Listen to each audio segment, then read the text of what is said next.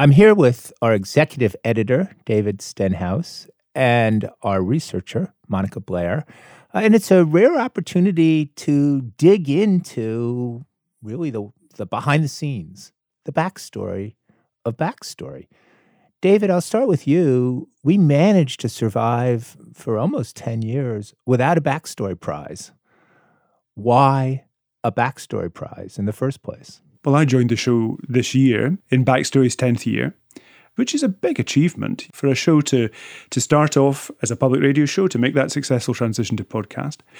And so one of the things I did was I sat down with my colleagues and the producers to say, how do we mark this? What do we do?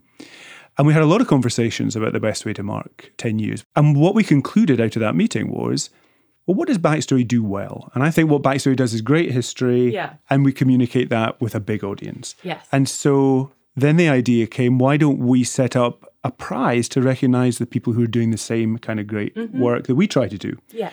You know, who are doing great research, new groundbreaking discoveries, and are helping focus that to a wide audience outside the academy. So drawing on the strengths of the academy, but communicating to a, a wider world. And so, you know, it was a short, short little jump to come up with the idea that we should create the Backstory Prize to mark great public history that reaches a wide audience. How did you narrow it down?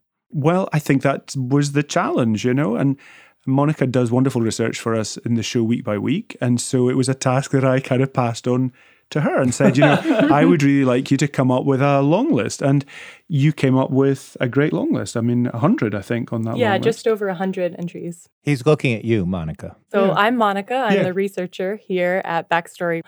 And what I do is a lot of the research before the shows come out. So I write, you know, long 10-page preps about the directions the history is moving on a particular subject. And this was really a do kind of prep for me in that I wasn't just thinking about the history of a particular subject, but I was thinking about the history of public history. How do we put history out into the world? How do we make it seen and known? And certainly, I think Backstory itself is an effort at this to try and move what we learn and know outside of the classroom into people's cars and houses and gyms as they work out and listen. Wherever they're trapped. Yeah, whatever, wherever they're trapped and looking for something else to listen to. And so, what I really did for this is I started thinking about what is public history? What kind of forms can it take? And so, certainly, podcasts were on my list. Um, but I also thought about movies, museum exhibits, plays, all sorts of different kinds of ways of reaching the public in, in ways that are really engaging and novel. And so then once I had a sort of broad list of categories, I started really digging into things that have been produced in the last year in that particular mode. So for instance, with museum exhibits, I I started out thinking about some big names, right? The Smithsonian exhibits, um, museums in California and Chicago and big cities.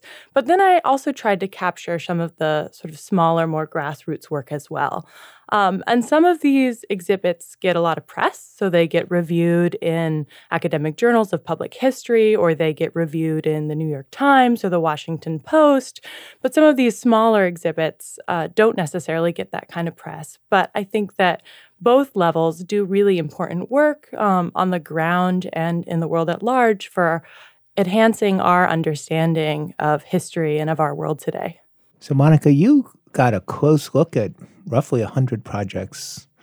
Give us a sense of the, the range and which ones really stood out to you.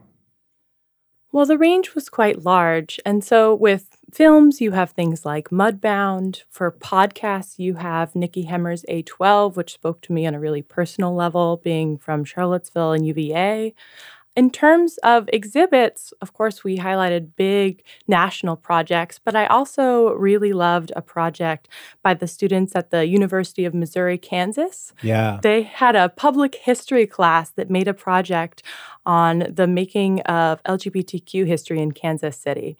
And I thought this was a wonderful example of the way that students themselves can also be producers of really great public history. I agree with that. And they, they sure pulled off a professional product. They really did, and they had a traveling exhibit and a great website that you can check out yourself.